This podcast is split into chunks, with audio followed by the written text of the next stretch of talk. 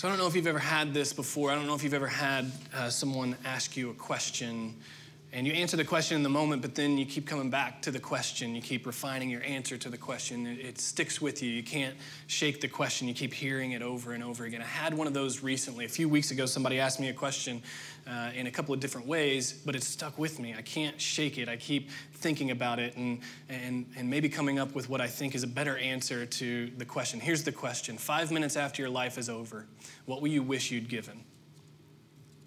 I mean, that was so jarring to me when I, when I heard that. And, and, and there were other ways of asking that question. There are other ways of asking that question. What will you wish you, you'd pursued? What will you wish you would have told someone? What will you wish you, you would have done for someone?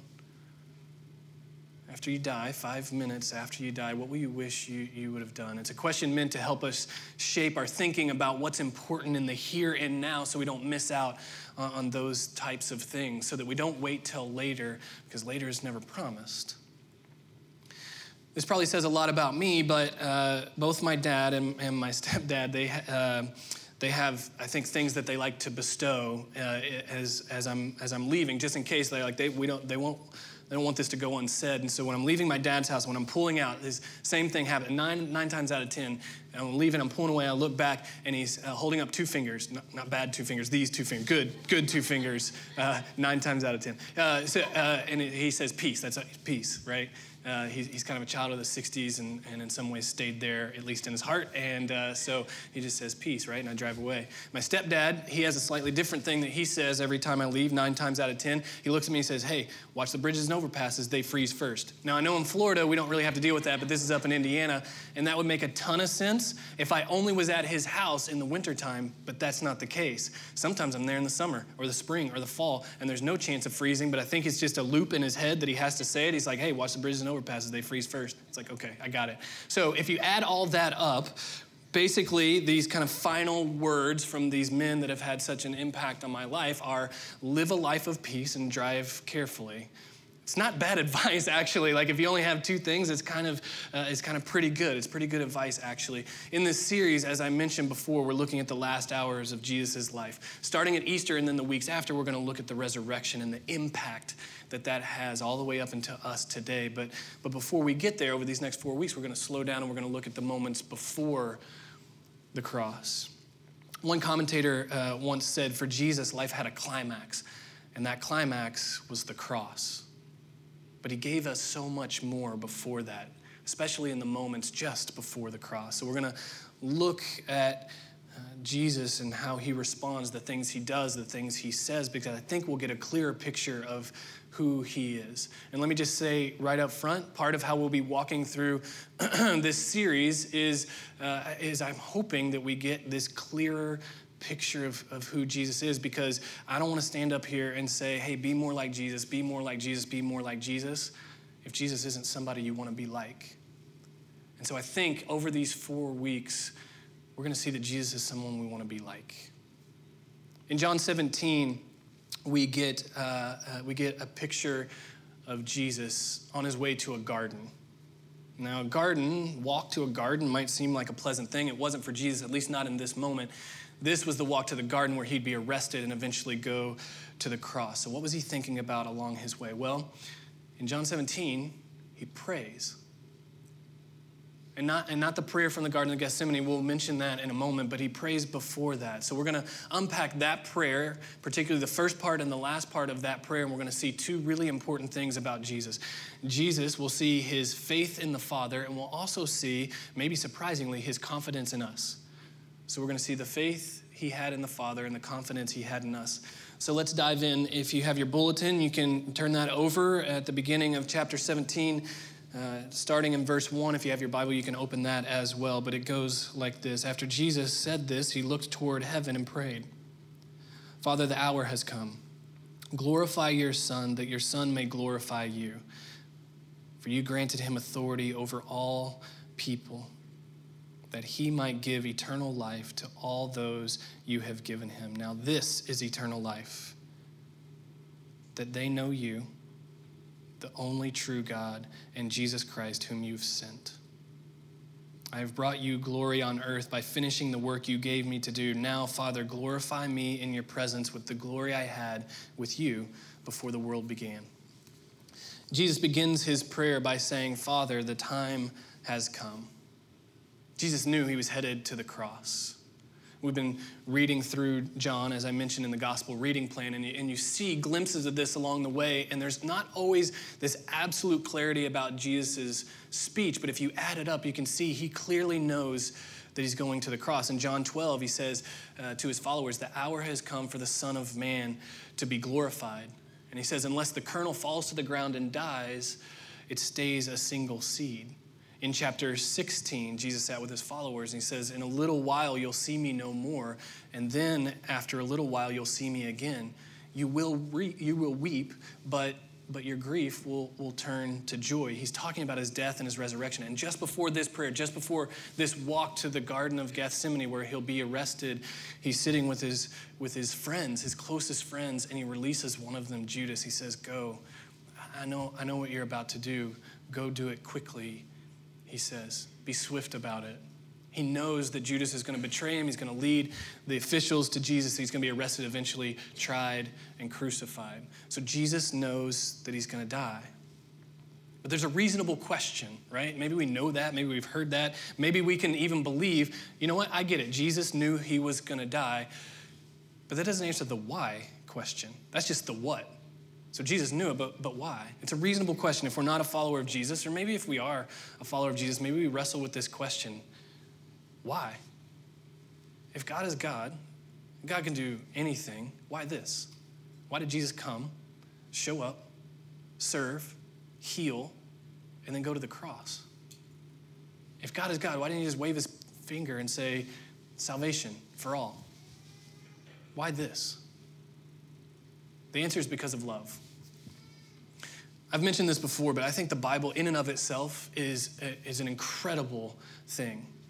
It took over a span of, of 3,500 years to write. There are 35 or so different authors, 66 different books, multiple languages, multiple literary genres, all compiled into one. And if you read it cover to cover, you get one thread. There's one thing that holds the whole thing together it's love a single story of a holy God wanting broken people to come back to Him so badly that He made the way. And at each stop in this book, in the scriptures, you get a God communicating to people in a way they'll understand. And so, so God shows his love in, in, in, how he'll communicate. He doesn't talk to ancient Mesopotamians like he would 21st century scientists. And he doesn't talk to first century Palestinian agrarian Jews like he would bankers on Wall Street in 2018. He speaks to people right where they are. He's personal and he meets people there. And so it shouldn't surprise us if that's who God is, if that's his character, if he's a God who is love and wants to meet people where they are, that he just show up. He's like, the best way for me to communicate my love is just to show up and embody it. It's said that the glory of God is the sum of all of his attributes on display. And Jesus here, to open his prayer, says, God, glorify your Son, that your Son may glorify you. The cross is how he did it. That's where we see the full attributes of God on display. We see his power over sin and death. We see his sovereignty to save the world through his love and his grace, to take on all the sin of the world and show mercy to us. We see his forgiveness as God in the flesh. So Jesus' coming was necessary, and the cross was necessary because of love. But this is important. Though the cross was necessary, it doesn't mean it was welcomed. Just because it was necessary doesn't mean it was welcomed. This wasn't a welcome circumstance for Jesus. If you flip over to Luke 22, you see Jesus praying again. This is when he's in the Garden of Gethsemane before he's arrested. And he says essentially this God, take this away from me. I don't want this. I don't want it to end like this. I don't want to go through this. And he says, But not, not my will, yours. Like I'll submit to, to your will, but I don't want this. I think maybe the reason we can relate to Jesus, or maybe the way in which we can relate to Jesus best, is actually in his suffering when Jesus is healing, when he's being miraculous, when he's, when he's showing uh, power over authority, these are, things that maybe we appreciate, but they're hard for us to relate to. I think we relate to Jesus in the suffering because it's something that we all share, we all experience. Jesus saying, God, take this away from me. I don't want it. I think it's something we can all relate to. But here's where we see the faith of Jesus. His circumstances weren't the determinant factor in his faith. He didn't want to go through this, but he said, Not my will, yours. The question for us is how often is our faith tied to our circumstances? Do we live in a way, even if we would never say it, but do we live in a way that says, if things are going well for me, then God is good? But if things are off for me, God must not be good. If I haven't made it to that place where I have all the things I want, if I'm still struggling with that thing that hurts me and hurts others, if I'm feeling the sting of loss, if I still don't have that job, or maybe I do have that job, and then when I got there, I realized, man, this isn't all that I ever wanted, doesn't fulfill me completely. Do we say, you know what? Life isn't easy, God. What's wrong with you? I thought you loved me. I thought that's what that whole story was about, right?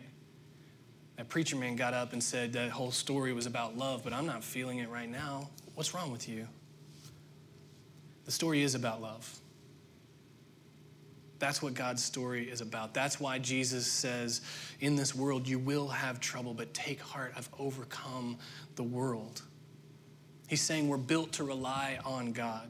We're wired up to rely on Him, and there will be moments in this world where we need to because our circumstances are showing us, they're screaming at us that some self sufficient uh, path in life isn't enough to bring all the security that we hope that it will. So, in these moments, we can lean on ourselves and our own understanding, or we can lean on the one that loves us and our circumstances, good or bad, will lead us either toward or away from the God who loves us. And that the heart of this, the struggle at the heart of these moments where we say, you know what, things aren't all right, I'm having a hardship, I'm having a struggle, I'm having a trial. In these moments, the heart is we wrestle with this idea that we think maybe we should graduate from our need for God. Like, I get it when I'm young, when I'm at the pit of despair, I need God to lift me out, but I got things kind of going the right direction now. I'm, I'm in school or I've graduated school, I got a job, I got a family, thing, mortgage is pretty much under control. Everything's kind of under control. I think I've graduated from my need for God. Thanks for getting me here. I'll take it from here. And we disconnect from Him and we go it alone.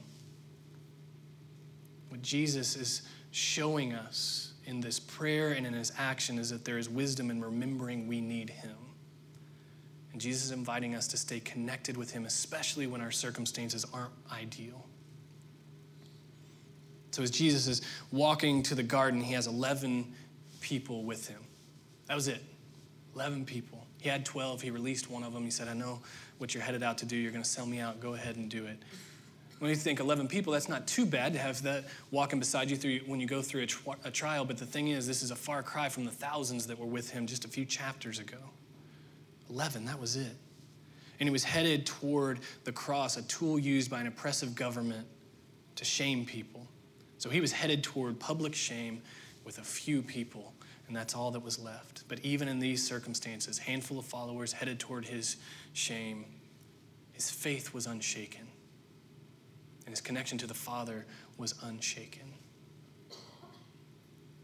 See, in this moment when he could have been focused on his own rescue, his eyes were focused on ours and he trusted God's plan. He believed that the message of God's love, this truth that no one need be left out, that his sacrifice would draw people home to God, and he was focused on that. He believed that would endure, even through his suffering. His faith in the Father was unshaken. So, the beginning of Jesus' prayer shows his faith in the Father. The end of the prayer shows his confidence in us. Jesus' prayer has this kind of movement to it. It has this outward movement. He begins praying for himself as he faces down uh, the cross for our sake. He then moves to pray for those 11 that were around him, his, his disciples, that God would give them power and protect them and keep them, not take them out of the world, but protect them in the world. That's important. And then lastly, his prayer takes this really far reaching uh, outward look, all the way to right here, right now Jesus prayed specifically for you as he head toward a cross. Here's what Jesus prayed for you, the end of uh, chapter 17, starting in verse 20. My prayer is not only for them alone, he says, I pray also for those who will believe in me through their message. He's saying, us, us who believe in Jesus through the message of the disciples. Here was the prayer that all of them may be one. Father, just as you are in me and I am in you, may they also be in us, so that the world may believe that you have sent me. I've given them the glory that you gave me, that they may be one as we are one, I and them and you and me, so that they may be brought to complete unity. Then, then Jesus says, the world will know that you have sent me and have loved them even as you've loved me. Jesus prayed for you. 2,000 years before you were born, Jesus prayed for you. He has incredible confidence in you. Wedding days uh, are, of course, really significant days in, in people's lives. And, and, for me, it was one of the most significant days in my life, and, uh, and, and, that's how it should be. One of the things I remember most, I have a few uh, specific memories about my wedding day, not least of which is the fact that we had a chocolate fountain at the reception. Uh, it was my one request for the reception. It was mostly a joke, but they went with it, and so I was really proud it was there.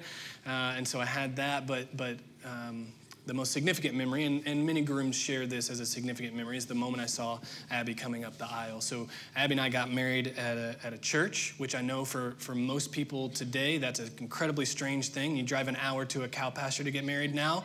Um, but you used to get married in a church and so that's what we did and so uh, there, all the folks the guests were there and she kind of came around the side. I couldn't see her until she turned right up the center aisle and i was struck man. Abby was beautiful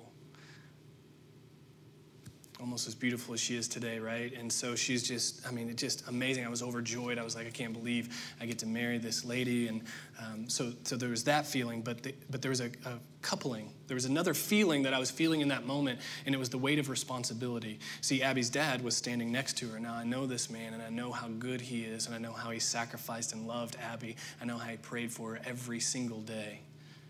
And I know he prayed for me before he even knew me. He prayed that I would be the type of man that would love and care and protect her, this precious gift of Abby. He prayed for me. The joy was matched with responsibility in that moment, and I was humbled that such a good man would have such confidence in me. This is the sense we should get from Jesus' prayer in this moment. He prayed for you because he has so much trust in you. He prayed that his followers would carry on the message and he trusts us with this precious message of, of, of love. And he says that love will come to life. It'll be seen in the world if you are unified.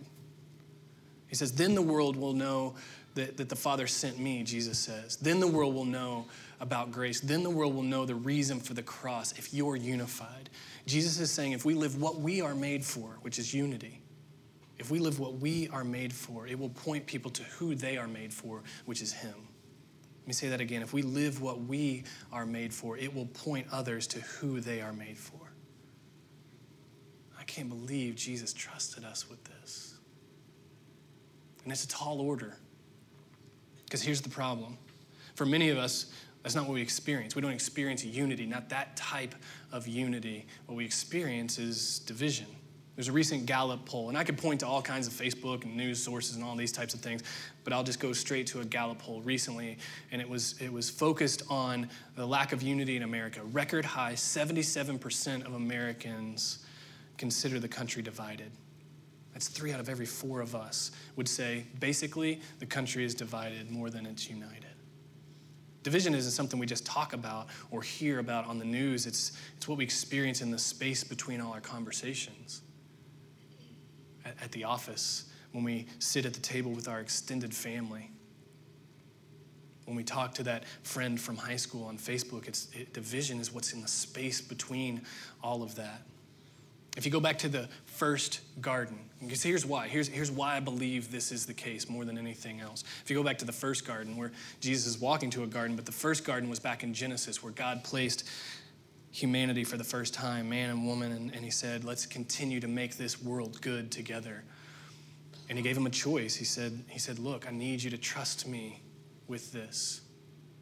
You can have all of it, just not this thing. Trust me that I'll decide what's good and what's evil. Don't go that direction. Just trust me with that. You don't want, you don't want that responsibility. God says, Give that to me. But people said, No, I'd rather be my own frame of reference. I'd rather decide good and evil for myself. They ate the fruit. And you know what happened right after that? They hid. That's, that's why. I believe that's the source of why 77% of Americans feel division, because that's what we do. We hide. We choose our way, we become our own frame of reference, and then we hide from each other.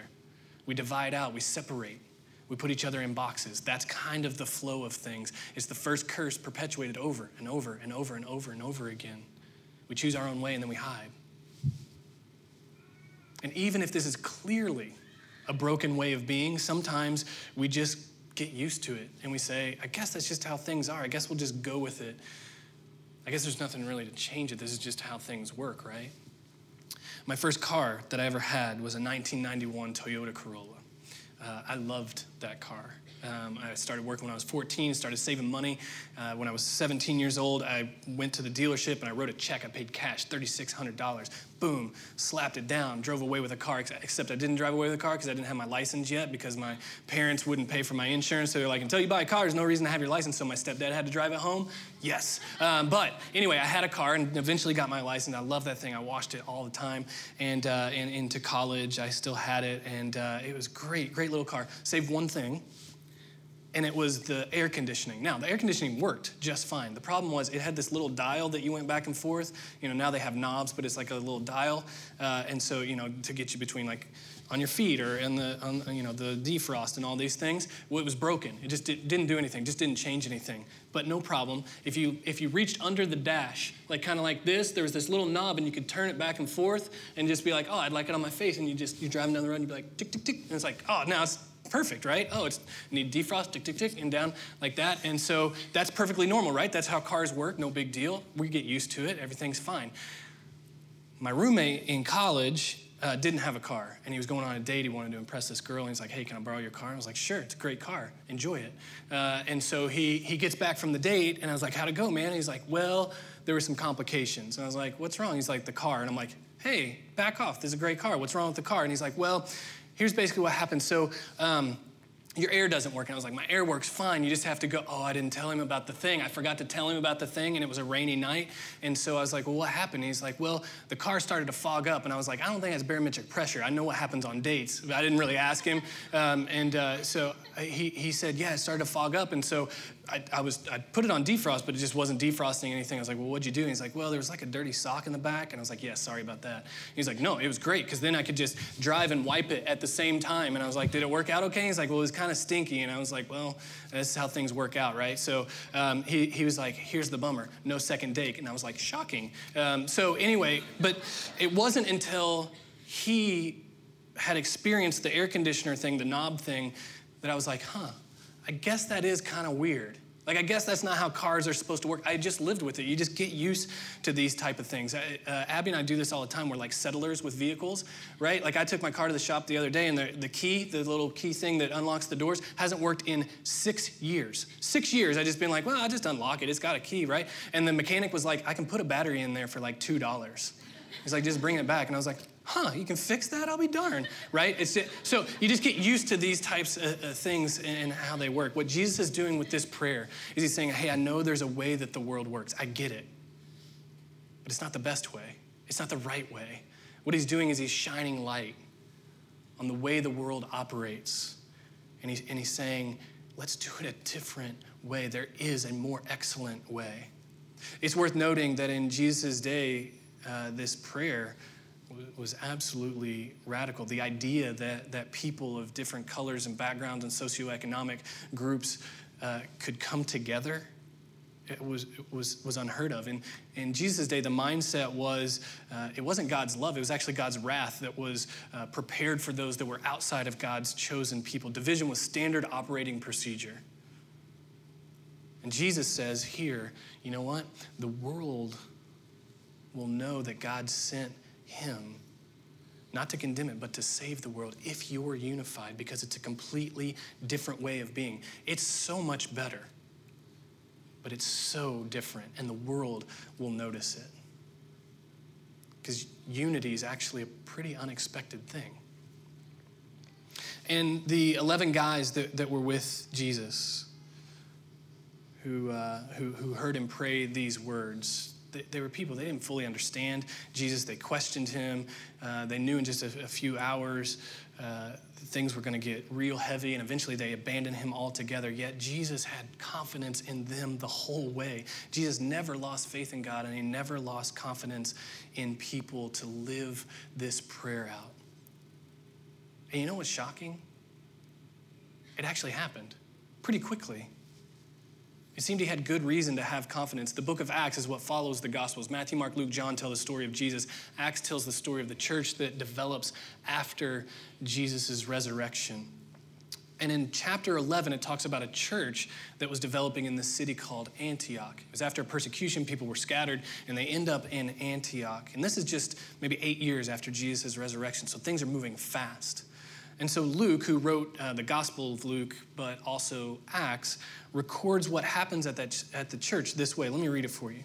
There were at Antioch, in the church that was there, prophets and teachers Barnabas and Simeon, who was called Niger, Lucius of Cyrene, Manaen, who had been brought up with Herod the Tetrarch, and Saul. Okay, this is really, really subtle, but it's actually really important. Luke mentions not only the names of the leadership there, but also their ethnicity.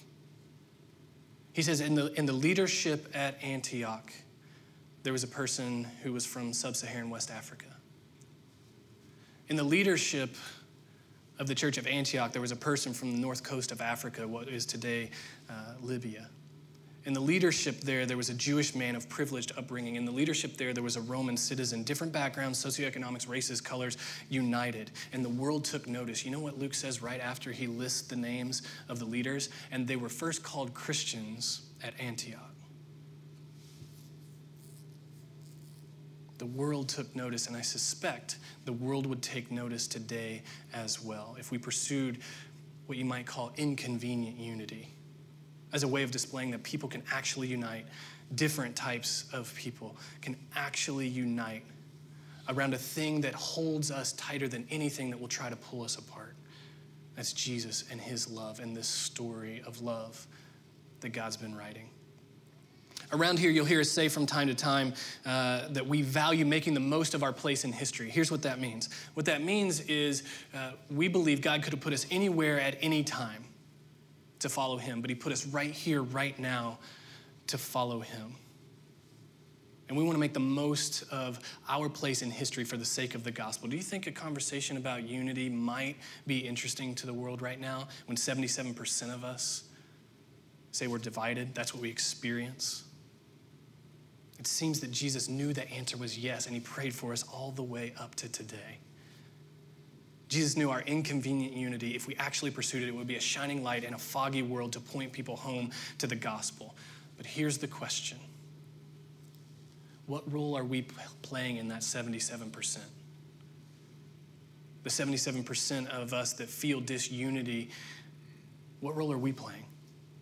What are we listening to, or what are we saying that plays a role in division? What do we believe about ourselves?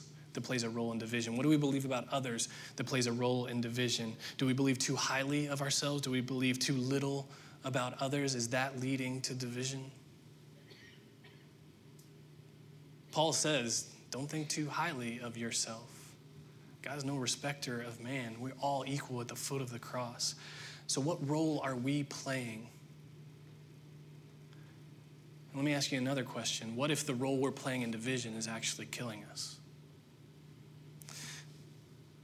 Juliana Holt Lunstad is a researcher at, at, BYU. She just undertook this pretty ambitious study. And the study was uh, to answer a question how do you live to be 100 years old? The answer is probably pretty surprising, but here's how she went about uh, the study. She, she studied tens and tens of thousands of middle aged adults, which is a huge study. It's a, it's a big, sweeping study. And then looked at their diet and exercise and marital status and how often they went to the doctor. Do they drink? Do they smoke? These types of things. And then they sat around for seven years doing science stuff, uh, and then they came back, right? Um, this is how science works. They ask a question and sit and watch. Um, and so, uh, so, so, there's a scientist out there going like, hey, that's not what we do. Um, uh, so they sat around for seven years and then they came back and they were like, okay, who's still alive? Which is a pretty morbid study, but that's what they did. And here's, here's what they found. Um, whether you're overweight or not, was the eighth leading indicator of uh, longevity of life. Exercise was only the seventh best indicator of longevity of life. So here's the good news about that uh, New Year's resolution that, that you put together, and you've already long gone, haven't, haven't gone to the gym, haven't, haven't stepped in a gym. It's okay. Uh, you're still got a good chance of living a long life. Um, so there's that. And then, uh, so uh, moving up, getting a flu vaccine, that's a, that's a pretty strong indicator. Um, climbing up to third and fourth best indicators quitting smoking, quitting drinking. Interesting. The top two, though, top two best predictors of long life are, are features of what you might call social life. Close social relationships. This is number two on the list, best predictor of long life. These, these are the types of relationships like you could call someone if you needed a loan. You could call them if you needed a ride to the doctor. You could call them if you were having a crisis of, of, of thought, if you, were, if you were depressed. You could call on these people. That level of relationship, that was the number two. But most surprising, at the top, the best predictor of long life was something called social integration. How many people do you interact with on any given day? Not just your close relationships, those are very, very important. But how intertwined into community are you? Do you talk to the guy that makes your coffee? Do you know the name of the person who handed you your bulletin? Do you talk to the mailman? Do you talk to the guy who bags your groceries? Do you know your neighbor? That integration into community, along with a few other deep relationships, that's the strongest predictor of long life. So, this study is showing us that relationships bring life. And Jesus said if you pursue relational unity, it brings others to life because they find Him. Did you get that? The thing that brings us life helps others come to life. Because being known and loved and cheered on is good, and going it alone is bad. It isn't good for us, and it isn't good for the people that God has given us to love. And Jesus knew it, and he was willing to die for that truth. He descended the heights of heaven. He sweat and he worked as a carpenter. And then he began a ministry where he healed and he stopped for people no one else would. He, he, he he stopped for the blind beggar and the ostracized tax collector and the marginalized leper. He stopped for these people and he took them in, and then he decided to take on an establishment that says, you know what, we like it with a few of us in and everybody else out. And Jesus said, no, I want to take on that establishment, I want to turn it upside down, and I want to say, all who will may come. For God so loved the world that he gave his only Son, that whoever believes in him, whoever, whoever believes in him will not perish but have everlasting life. He gave his life for that. If we don't experience unity in the church, it's not God's fault, it's ours. Jesus died for it. Let me just say this, because this is important. By virtue of being a believer, we're already unified. Ephesians 2, Paul says, Jesus came and he preached peace to those who were far and those who were near, that through him we no longer have to be strangers or aliens or foreigners, but we are fellow members of God's household. God's spirit in me is the same one that's in you and the same one that's in every believer. We are unified. We're made one by the same spirit. So the unity that Jesus prayed for, it's already who we are. The whole Christian life is about us living into being the people that we already are, living into the power and the forgiveness of who we already are. I mention this because it's important that we recognize that what Jesus is praying for us isn't beyond our ability. We are capable of this as humans and as believers. But sometimes we settle for a false solution to that problem of 77% of us feeling divided. You know what the false solution is? We live in this paradigm of, well, I'll just put up with people. Well, I'll just be quiet about it. Well, I'll just let them do their thing and I'll do mine thing. You know what? That's just hiding from each other. Because the opposite of disunity isn't ambivalence, it's community in light of eternity. I recently had an opportunity to hear uh, a little bit more about the refugee crisis in our world. For frame of reference, 70, uh, sorry, 65 million people in our, in our world are displaced. Displaced people means they've had to leave their home, uh, usually due to conflict, and they don't have the ability to return to their home. 65 million in our world. In our local community here in Orlando in the last five years, 1,200 of those 65 million are here in our community. They're living as displaced people as part of our community. So 1,500, 1,200 here in, in Orlando. A majority of those people come from the Democratic Republic of Congo. That is uh, a nation where 98% of people are Christian. And so a majority of the displaced people that are here in our community are family. And I had this conversation with a guy named Pastor Gabriel. He runs an organization called African Family and Community Outreach and they work with these displaced people in our local community here in Orlando to give them a sense of belonging and, and support and care because it's hard to make that transition, and the US government only helps people for like 30 days, and so uh, they, they help fill in the gap uh, along the way. And so I was talking with him, and he said he recounted a conversation they recently had with one of these families that's been here seven years. Been in, in Orlando for seven years, and, and he talked about the struggles they were having, and it was, it was rough to hear. But there was one particular statement that man, it just broke my heart. I'm going to be honest. And the quote is this I've been in Orlando seven years, this family from, from the Democratic Republic of Congo said, We've been in Orlando for seven years, and I've never been invited into an American home for a meal. I mean, that's heartbreaking. Imagine coming from a culture where everything is about family, everything's about table, everything's about community. You would have to do something terrible to not be invited in. And you come to a place and you've lived here for seven years in a, in a foreign land and no one's ever invited you in. Imagine what that would communicate about your value, about your worth. That is heartbreaking. And I think we have to do a lot better than that. We have to see people, we have to know people. This is our family, these are our brothers and our sisters. And if we don't see people, like unity doesn't even have a chance. This thing that Jesus said, this will point people to me. You want people to know me? Be unified. And he died for it. And if we're not willing to see people, I don't think that unity even has a chance. When Jesus prayed, I have given them the glory you gave me, Father, that they may be one as we are one, he's talking about a certain kind of unity. Not organizational unity, more than that, more than unity of ritual, more than unity of even doctrine. He's talking about relational unity, which I think is actually the most inconvenient type because it costs something. It costs everybody involved something. It costs time. It costs attention that I could give to me. It costs comfort because, because I, have to, I have to hear and I have to seek to try to understand people, where they're coming from. It takes slowing down and remembering that Jesus' love extends to all kinds of people, even people that are wrong. Unity costs something.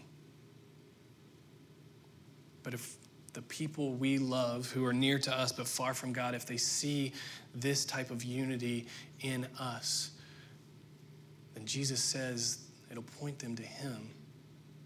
And if they don't see that type of unity in us, we miss out, and so do they. So the question is, how do we get there? How do we get to this type of unity? Because Jesus gave his life for this prayer for us to be unified because it will point people to him. How do we get there in a world, in a country that's 77% divided? I think we should watch kids. I think kids have the answer. And this isn't like a, a give kids the world thing. Uh, I think they actually have the answer. If you ever put um, three or four uh, kids, maybe, maybe a couple years, somewhere between two and five years old, in a room together and just said, go. No, you would never do that because it's a terrible idea because they'll tear everything up and it'll be a big mess. But if you did a controlled study with padded walls and all that and just put them in a room and said, go, here's what you would find. You would find that they create games but but a certain kind of game. They, they create stories and roles for everybody, and they include everybody in, and they play games that have no beginning, no middle, no end. They just keep going and keep going and keep going. Why? Because why would you want to create a game that ends? Because then the fun has to stop. You take that and you contrast it with adults. You put uh, three or four adults in a room and say, create a game. You know what would happen? You would figure out a game where you have teams and you have a winner and a loser, because that's how things work. Millions of, of rabid sports fans can't be wrong, right? There has to be a winner and there has to be a loser, but not with kids. With kids, say, let's keep it going. Let's keep inviting more people in. And if another kid shows up, they'll just make another role. They'll be like, You are a purple unicorn. And it's like, Yes. And then they go and then they're off right? That's how kids operate. I think we can learn a lot from them. Nelson Mandela once said, No one was born hating another person because of the color of their skin, their background, or even their religion. People must learn to hate. And if they can learn to hate, then they can be taught love. For love comes more naturally to the human heart than the opposite. I believe it when I look at little kids. We're born with this capacity to include others, to invite others in, to allow them to be a part. We learn division, we learn separation, we learn exclusion, but Jesus came to reteach us how to love. And I'm convinced that the type of conspicuous unity that Jesus is talking about here, the one where, where the world starts to see us as unified and says there's something different over there. I'm convinced that it comes from making a thousand decisions that no one notices until it adds up to unity. Let me give you an example. I have a friend. I've known him for about a dozen years. And people say a lot of things about him. He's a really, really cool guy. But one of the things that is consistent that pretty much everybody says in one way or another is, you know, that guy, I've never heard him say a negative word about anybody. Man, I wish people said that about me.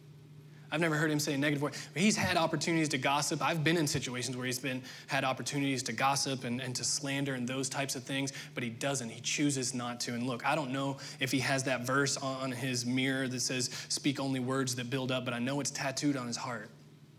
And it's noticeable. A thousand decisions that no one notices until it adds up to something called unity. Unity isn't built overnight, it's built over time.